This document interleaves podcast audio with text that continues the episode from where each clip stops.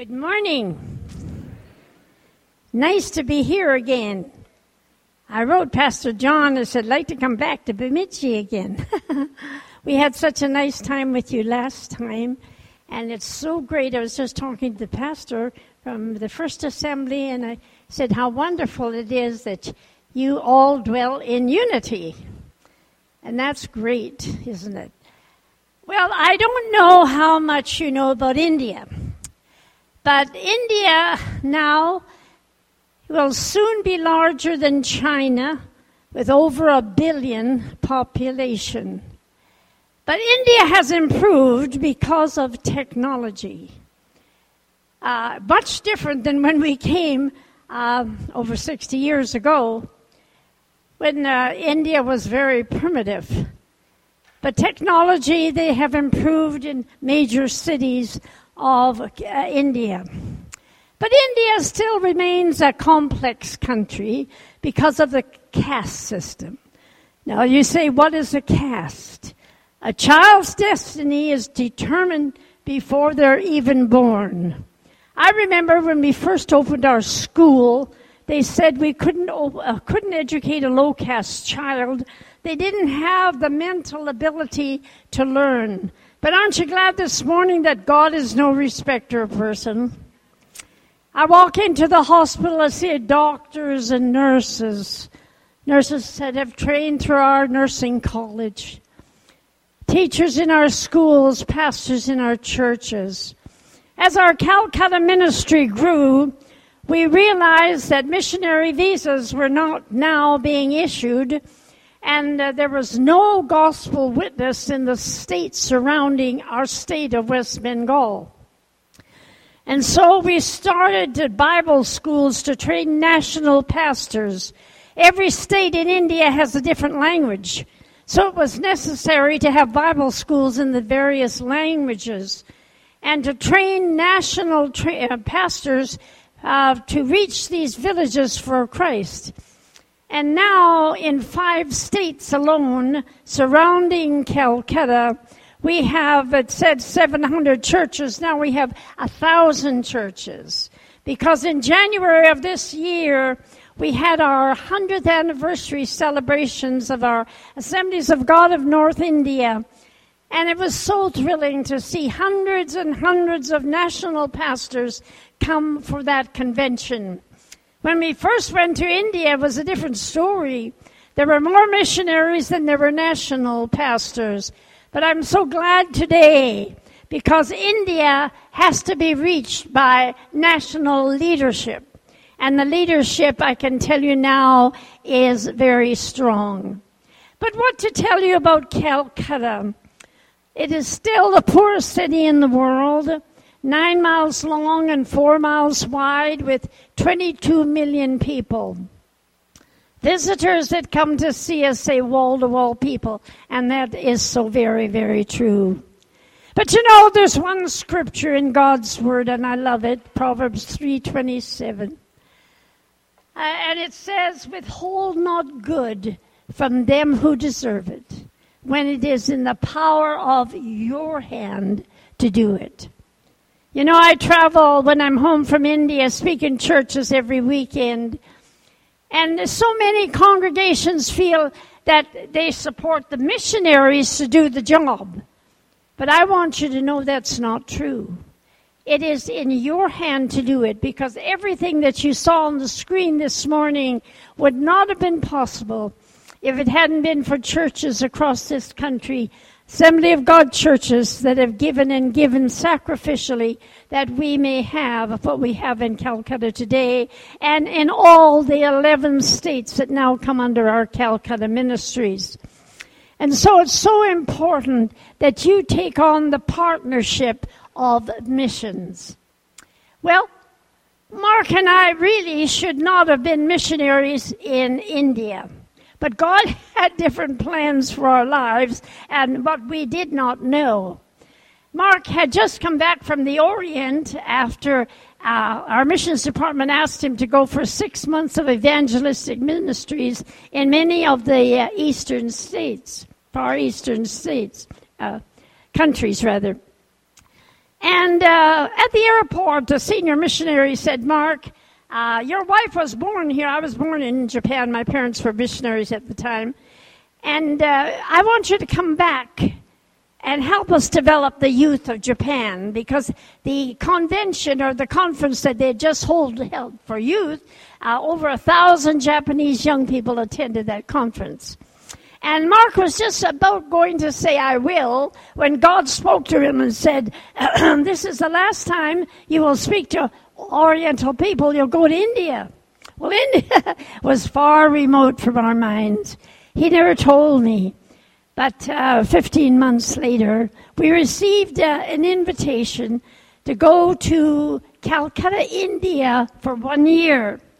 Actually, our assignment was to start meetings in Calcutta to encourage uh, the missionary couple that were there and to establish an evangelistic center in downtown Calcutta. But when we finished our evangelistic meetings in Calcutta, that missionary couple decided that it was time for them to go home. And I remember we were living with them in their apartment, and uh, um, one morning at breakfast, they came out and announced this.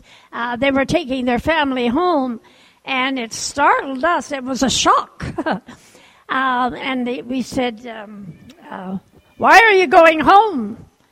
And um, they couldn't give us a really a good answer. And uh, Mark said, Well, what about us? He said, It's all yours. And we didn't come for that. Phoned the missions department and said, What should we do? Oh, please stay until we find somebody to take your place. Well, I think over 60 years they're still trying to find somebody to take our place. But you know, the, in those days you went by boat, not by plane, and um, took us um, uh, three ships in two months to reach Calcutta.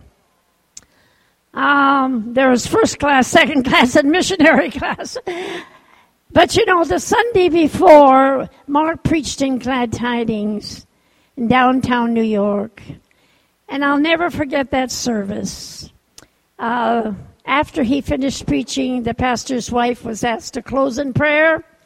And she asked me to come to the platform, stand beside my husband, put our hand on both our shoulders, and she prayed a very strange prayer.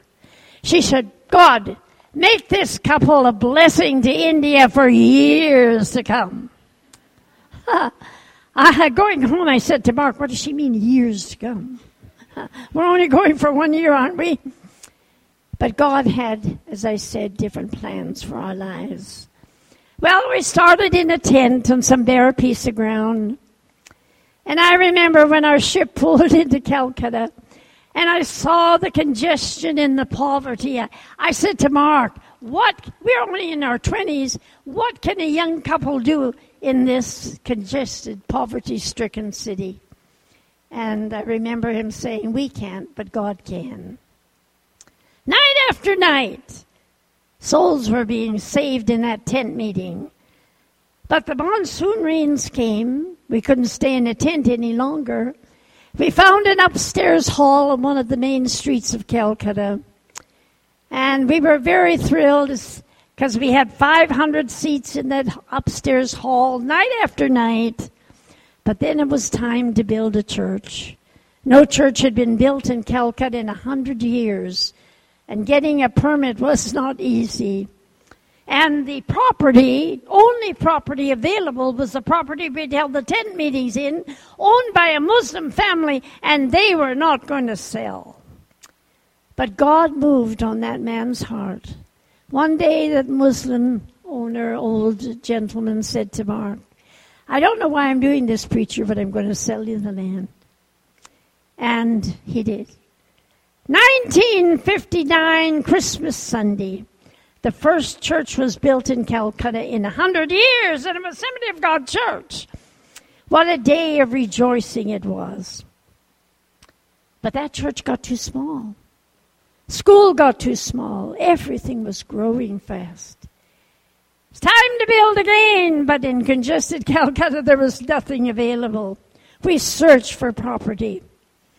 One day Mark came home, and when God told Mark something, nothing changed his mind. And uh, he was so excited. He said, I found the land, four blocks square.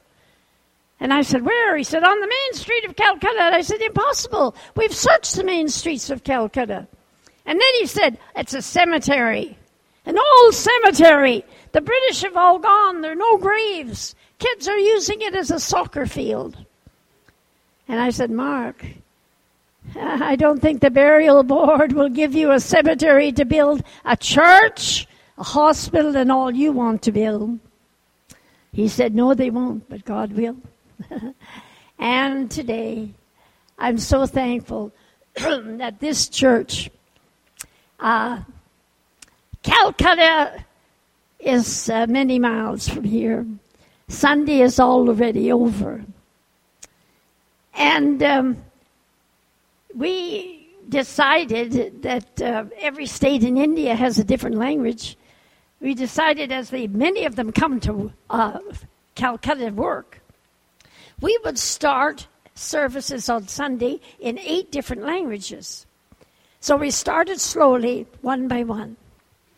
And today in Calcutta, I want you to know we have eight congregations meeting on Sunday morning, and almost 5,000 people are there worshiping and praising God. And that's why I say impossible is one of God's favorite words. If you have an impossible situation in your life or your home today, please remember impossible is one of God's favorite words. but as we started to work in Calcutta, James chapter 2 became alive to us. How can you tell anyone God loves them when they have nothing to eat, no clothes to wear, no comforts of this life? Can, as you saw on the screen, the beggar said, feed our bellies and then tell us God loves us. Little girl fainted in one of our first classrooms. Mark said to her, Darling, when did you eat last? She said, I can't remember. Rushed her to a city hospital, low caste. Two in the bed, two under the bed, couldn't care less. Came home with tears in his eyes and said, I will not only educate or feed these children, but I'm going to educate, feed, and medically treat them. We opened our first school. It was difficult to get permission because we were going to educate poor children. In fact, there are schools in Calcutta that are very prestigious, been opened in the 1800s, and they called us the slum school because we have educated poor children. But you know, recently we had our 50th anniversary. What a day of rejoicing that was. In the largest auditorium in Calcutta. And the governor was our chief guest. And when he stepped up to a podium like this, he made this statement Cal Assembly of God Church School has changed the face of Calcutta. Now we have thousands and thousands of students in Calcutta in our schools.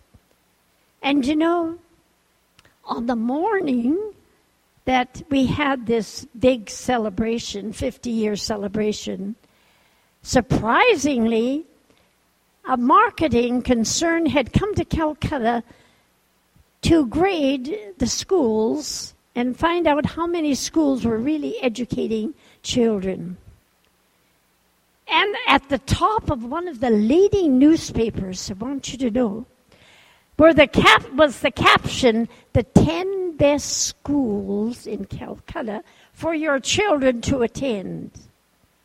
Now, the first three schools were schools that had been built, Anglican and Catholic schools had been built in the 1800s. We're only 50 years old. And do you know we came fourth forth, and our picture was in the paper, our school picture was in the paper, and underneath it said, The Assembly of God Church School slogan is Building a Better India by building better boys and girls. Why? Chapel services every morning.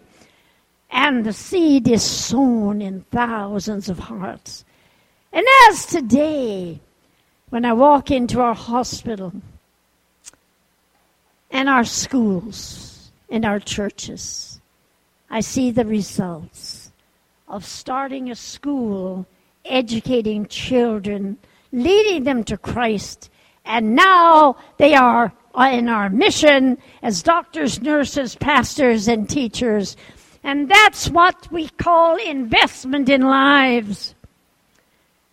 You know, sponsorships are wonderful. On the back table, I have a lovely lady with Nancy Gibson, uh, just for $35 a month, a little over a dollar a day. You can sponsor and invest in a child. And you saw the CEO of our hospital talk on the, a video this morning. Sponsored child. Pastors are sponsor, sponsored. It is wonderful to go into our hospital, schools, and, and churches and see these sponsored children that from the slums of Calcutta, because Calcutta is still 87% slum, in spite of the technology and the modern uh, devices that have come in, devices that have come in. But you know, it is wonderful that we can invest in the lives of the children. And then feeding, hunger. We just don't know what hunger is in this country. Hunger, and we started a feeding program, very small, and on the screen you saw that now in our school and street feeding programs, we're feeding 25,000 a day. And you know, when you see those children devour food for the only meal that they get in the whole day, it costs a lot of money to feed that many children, to meet that many families. But on the book table, Nancy will be at the back, there are two books. One book, Pathway to the Impossible, and the other, Woman of Courage. Those books sell for $12 each, and $12 feeds a child for 12 days for 12 days to feed a child. But you know, as much as I encourage you to read the book, because I don't have time this morning to tell you 60 years of miracles or you never go home for lunch.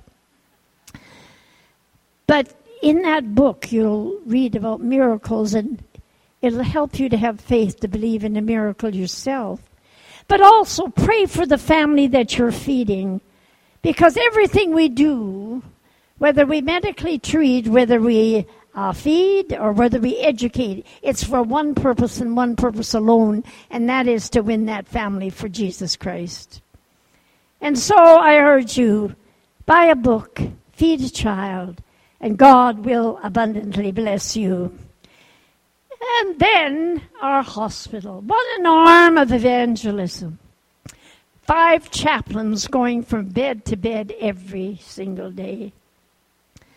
And you know, I've been very, very happy that the majority of the nurses in our hospital today are graduates from our own nursing school, where they're trained and trained to maybe they will be the last person with that patient before they go into eternity. And how many souls are won for Christ in our hospital? And now, one of the latest things that our hospital has undertaken are clinics in the villages surrounding Calcutta. Hundreds of villages in the West Bengal area. And uh, the clinics, we couldn't open a church, we couldn't open a school in many of those villages. They're really hostile to the gospel. But you know, it's been wonderful that we have been able to have the medical clinics in those villages. And when we get the favor of the village villagers by treating their sick, do you know what happens? The doctor's table on Sunday becomes the pastor's pulpit, and we have church. And it has been wonderful how we have been reaching no church, but the clinic becomes a church. Now, leukemia is one of our worst killers amongst children. I walked into a ward and I saw many children, 500 children every month get uh, blood transfusions for leukemia. And I saw mothers sitting next to their children, so anxious. And I said, God, when Jesus walked this earth, he met a woman with a blood problem. She couldn't get near him, but she reached out and touched the hem of his garment. He felt it go out, she felt it go in, and she was healed by the power of God. Please heal these children. And I want you to know, dear ones, many of them go out of our hospital healed. What a testimony it is to the family. And that family is won for Christ through the healing of their child. Um, cleft palates. Horrible, horrible faces.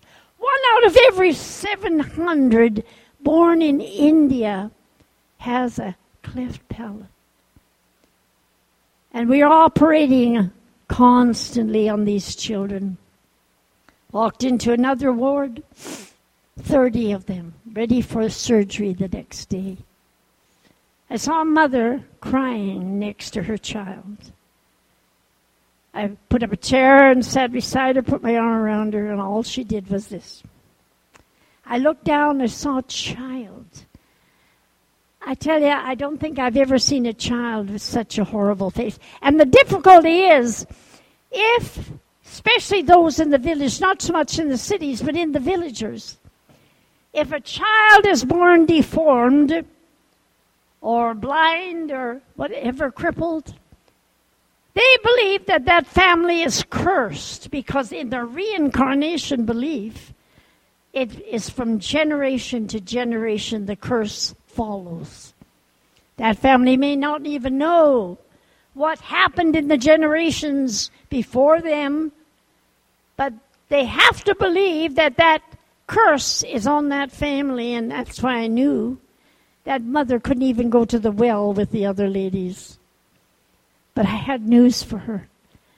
Tomorrow, your child will go into the operating room. Come out looking beautiful, and she did. We kept the child a little longer for dental work. I knew that mother was from one of those clinics. And I said, Mother, go back to the clinic. Your curse is lifted now. And tell them what Jesus has done for your child. She did. The next Sunday, that clinic was packed with people because they wanted to know what happened to that little girl. And that's what Jesus can do through our medical ministries. You saw on the screen we also have a blind school. I saw the blind in Calcutta. I said, God, give me a blind home. Thank God I have 200 children in our blind school. I love to go there. I love to hear them sing, Jesus loves me. Nobody loves them because blindness in a family is the worst curse they can have. Give them a cup and send them to Calcutta to beg. Five of those children I took to the hospital. I said to the doctor after the surgery, Will they see? And she said, Some better than others. When the bandages were taken off her, their eyes, they looked up at the light for the first time. Light in Hindi is bati. All they could say was bati, bati, bati, bati. They loved the song Amazing Grace. I once was blind, but now I see. You know, that day in the hospital, I held hands with the doctor and we sang, the children sang that song. I once was blind, but now I see. I, lo- I told you I love to go to the blind school. And you know, when I was there, I went to see the blind children, and our director said, I have a surprise for you, Auntie. And I said, Who? And he said, Do you remember when we started the blind school, we only had seven children? And I said, Oh, yes, I remember. He said, One of those seven children has graduated from our school in Braille and uh, went to college in Braille. and is now an evangelist amongst the blind in the state of Bengal around the villages around Calcutta. I said, Really? And then I remembered which boy it was. And he married one of those girls that was operated on, those five girls that was operated in our hospital. And he said, I brought that couple to see you today. Oh, what a joy it was to sit down with that couple. Two children that nobody cared for from the village. Nobody cared for them.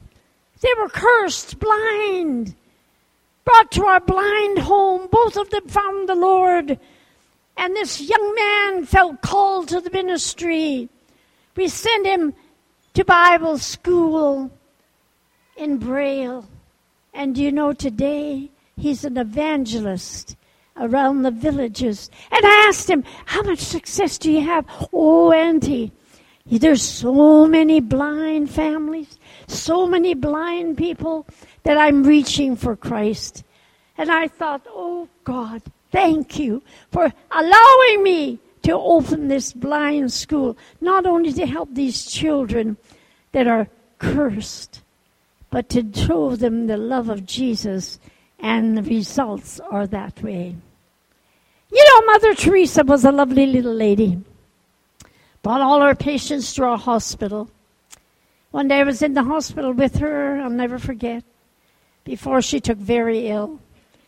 And she said these words I'll never forget.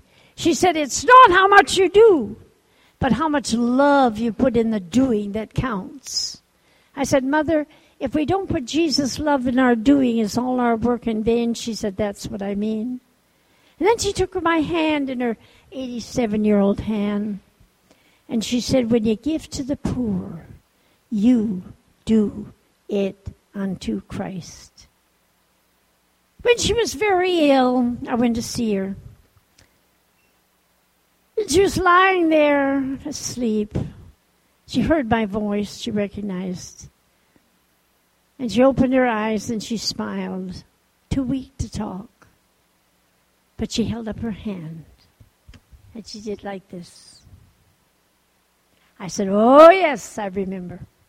I remember when you give to Christ, you give to the poor, you give to Christ. I told you we were in five states in India, and now we have a thousand churches in those five states. Years ago, Mark was invited to speak at an interdenominational uh, revival, they called it, an evangelistic meeting, in one of the areas in Nagaland in East India. Now, there are seven states in East India, and they look more Oriental than they do Indian. And uh, he didn't know if he could go or not because he didn't have a permit, but God marvelously undertook. He went without a permit and they didn't ask him at the airport, they didn't ask him uh, at the check post when he arrived, and he preached. And one of the pastors in that event, that revival, was a Pentecostal pastor, only one. And uh, he said, Brother Buntain, please speak on the baptism of the Holy Spirit tomorrow night. And uh, Mark said, Well, maybe. uh, it's an interdenominational conference. Uh, they don't, maybe they will not be uh, not like it. And, uh, but he said, I'll pray about it. And God spoke to him and said, Yes, tell them about the baptism of the Holy Spirit. So the next night, he preached on the baptism of the Holy Spirit.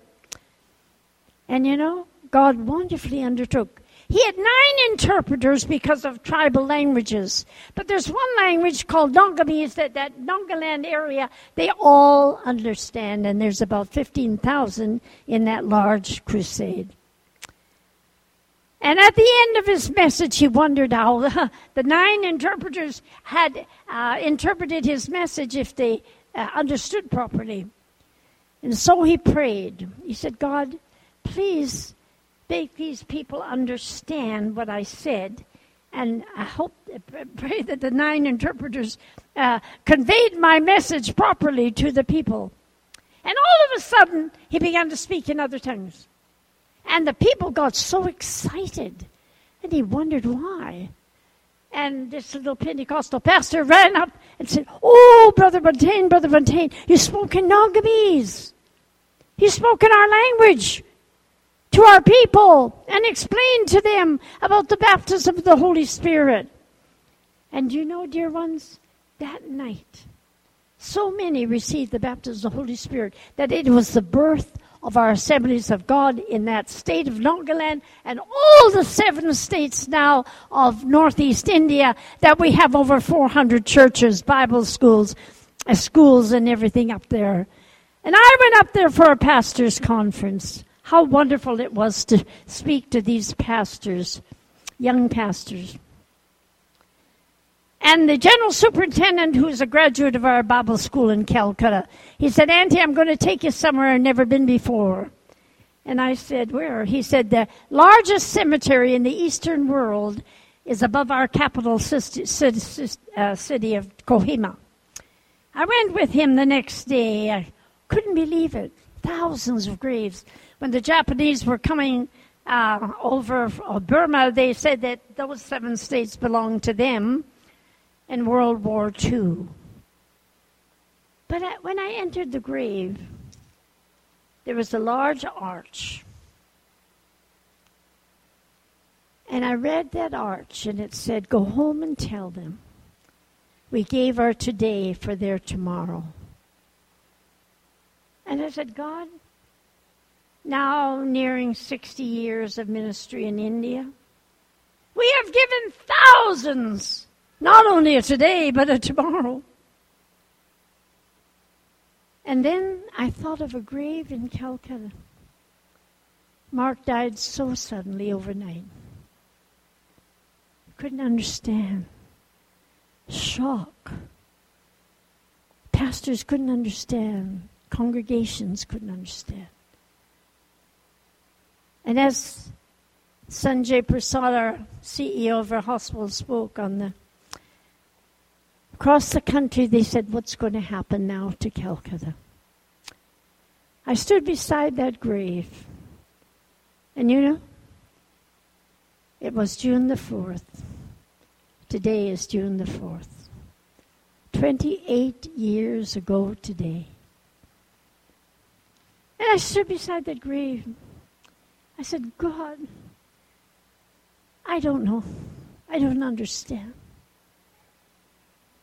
35 years now we have been in Calcutta. We only uh, promised to come for one year. 35 should be enough.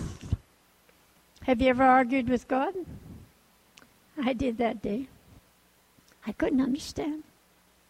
But I'll always be thankful that our worship team started to sing that wonderful song, Love So Amazing, So Divine, demands my life my soul, my own. I said, God, if you'll help me, I'll stay. And I only wish Mark had lived to see the result of his vision and prayers. Today, I only came back from Calcutta in April to see the result in all of those areas hundreds and hundreds of churches, now schools. And I think, God, thank you for helping us stay after our year was over. We could have said, well, our year is over. We, we've done our commitment. Uh, we'll go home. But thank you, God, for letting us pioneer, pioneer the work. But you know, we live in a changing world. A me, myself, and I world. Investments are here today and gone tomorrow. But you know, when you invest in the kingdom of God, it pays the best dividends. Because money is the currency of men, but faith is the currency of God. And I see it every day. Investment in lives. Most important. You know, I travel so much. I had something wrong with my ear. Went to the hospital, asked the nurse, took me to an ENT specialist. Went down to the outpatients department. She knocked on the door. Dr. Bhattacharya, I want you to meet the president of our mission. And I'll never forget, he got up from his chair, tears in his eyes. He said, Auntie, I don't have to meet you. I met you when I was seven years of age. I said, You did? He said, My dad brought us, my brother and I, to you. He was five, I was seven. Ah, we were so poor, the poor called us poor. We had rags and no shoes on our feet. I tried to think. And then he started to bring to my remembrance who he was. And finally I said to him, Are you Subhash? He said, Yes, I am. I said, Subhash, tell me what happened. He said, When I finished the junior college, I was captain of your school. then I remembered. Went to medical school, got a scholarship, prayed. God help me with these subjects. I go back to that hospital. I said, They're lined up in front of your door. Children, children. When you treat those children, does it remind you of yourself? Every day, Auntie. Every day. That's what I mean to invest in a life. Sat on the platform the last Sunday I was in Calcutta. Last Sunday in March. Our senior pastor went to Singapore. He was one of the speakers at the World Conference, World AG Conference. Our associate pastor was preaching that morning. When he walked to the pulpit and opened his Bible, I didn't see an associate pastor. I saw a 12 year old boy. 12 year old boy. Lost his mother first with tuberculosis and his father. And at the grave, that little family, two, two boys and one, two girls. Patrick looked up in my face and said, We're orphans. We've got nobody now. I said, Oh, yes, you have. Put my arms around him, put the boys in our boys' home, looked after the girls. Today, both boys are working in our mission. Patrick is the associate pastor. His brother Willard is in charge of our boys' home. Do you know, when I saw that, I said after he the meeting was over, I put my arms around him and said, Patrick, I'm so proud of you. He said, No, Auntie. I'd still be in the slums of Calcutta if it hadn't been for you and Pastor. And I said, Oh, yes, but for God. And that's what the miracles daily were seeing. You know, uh, people say to me, when are you going to stop? You know, when I go to Calcutta and I see the needs, I was on the sixth floor of the hospital and I looked out the window and I saw thousands and thousands of children pouring out of our school, ready to get in the buses and go home. Beautiful children coming from poor homes. And then I looked across the street and I saw thousands, hundreds of people lining up for their food, the only meal they get in the whole day. Visitors come to see us are amazed. They help us to feed them amazed at hundreds, hundreds, hundreds. And I thought the children, what a contrast. Thousands of children coming out of our schools, and children lining up for food that need education. Families that yet have to be won for God. The needs are so great village after village when I go to these various states and walk through the villages with these pastors and see the schools and see the churches. But I see so many yet that need to be reached to the gospel. And thank you so much for allowing me to share with you today. For doing does not count unless love motivates it. And loving does not count unless doing demonstrates it. You know, you can't love Jesus without doing something about it. I often wondered what the scripture meant the last should be first and the first should be last. till I read the Revised Version. Said, Those that are inconspicuous here shall be heroes there. I said, Thank you, God. Those are my partners. Those are the churches that I love to visit and thank them. You know, you give your missionary offering, and sometimes you wonder, where does it go? Where does it go? I want you to know where it goes. You're partners with us. Those that are inconspicuous here in their giving are heroes to God. And one day, one glorious day, we'll all walk into heaven together and, and you will see your reward. And you're giving and giving. Thank you so much, Pastor, for allowing me to be here today. And it's been great to talk, to share our Calcutta ministries with you. God bless you.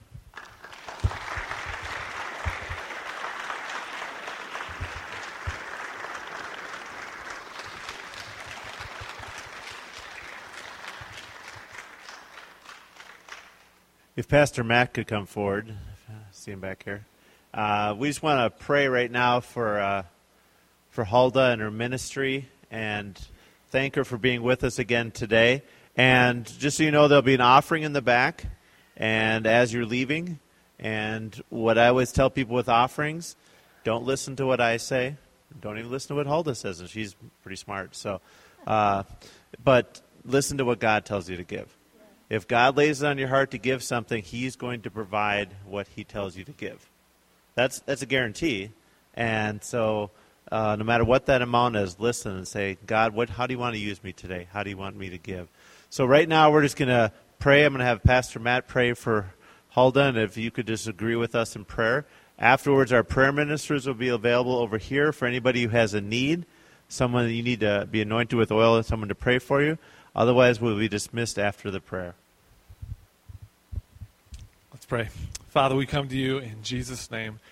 And Lord, I pray that you would bless every uh, gift of faith right now as we as we give to you and we give to the mission that you've called Huldah and her team to. Just pray your blessings over her and uh, pray, Lord, that you would give her anointing. I pray that you would give her favor, grace upon grace right now, and wisdom to do the ministry that you've called her to do in this season of life. God, I believe that you've got good things in store for her now. Lord, there's been so many testimonies of miracles and the, the way that you've answered prayers and the way that you've um, responded to faith over the years. But Lord, you've got something special for this season of life. And so, Lord, I pray that you would bless that.